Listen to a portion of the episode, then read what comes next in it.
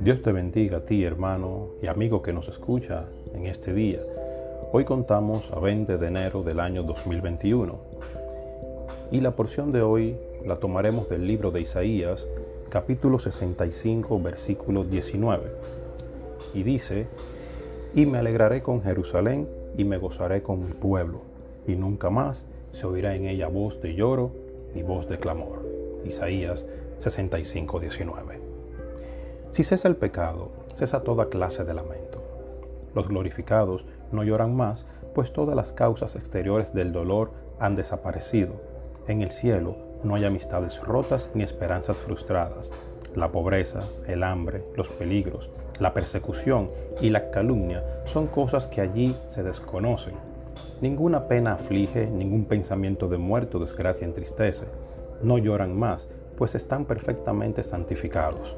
Ningún corazón malo de incredulidad los incita a separarse del Dios vivo. Están sin falta ante su trono y son en todo conforme a su imagen. Bien puede cesar de lamentarse los que cesaron de pecar. No lloran más, pues todo temor de cambio ha pasado. Saben que están eternamente seguros.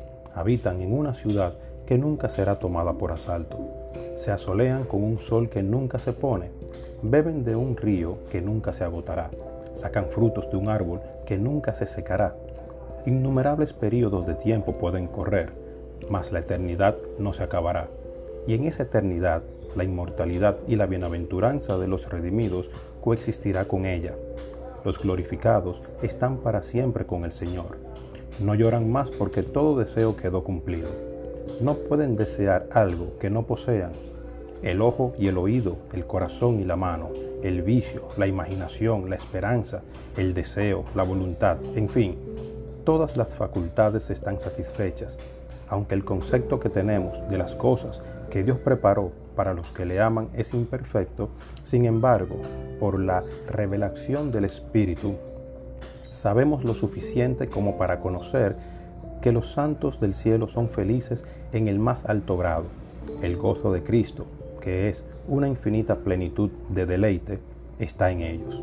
Se bañan en el insondable mar de la beatud.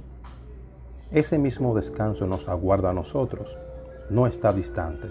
Dentro de poco, el sauce llorón se transformará en paloma de victoria y el rocío de la aflicción en perlas de gloria. Bendiciones.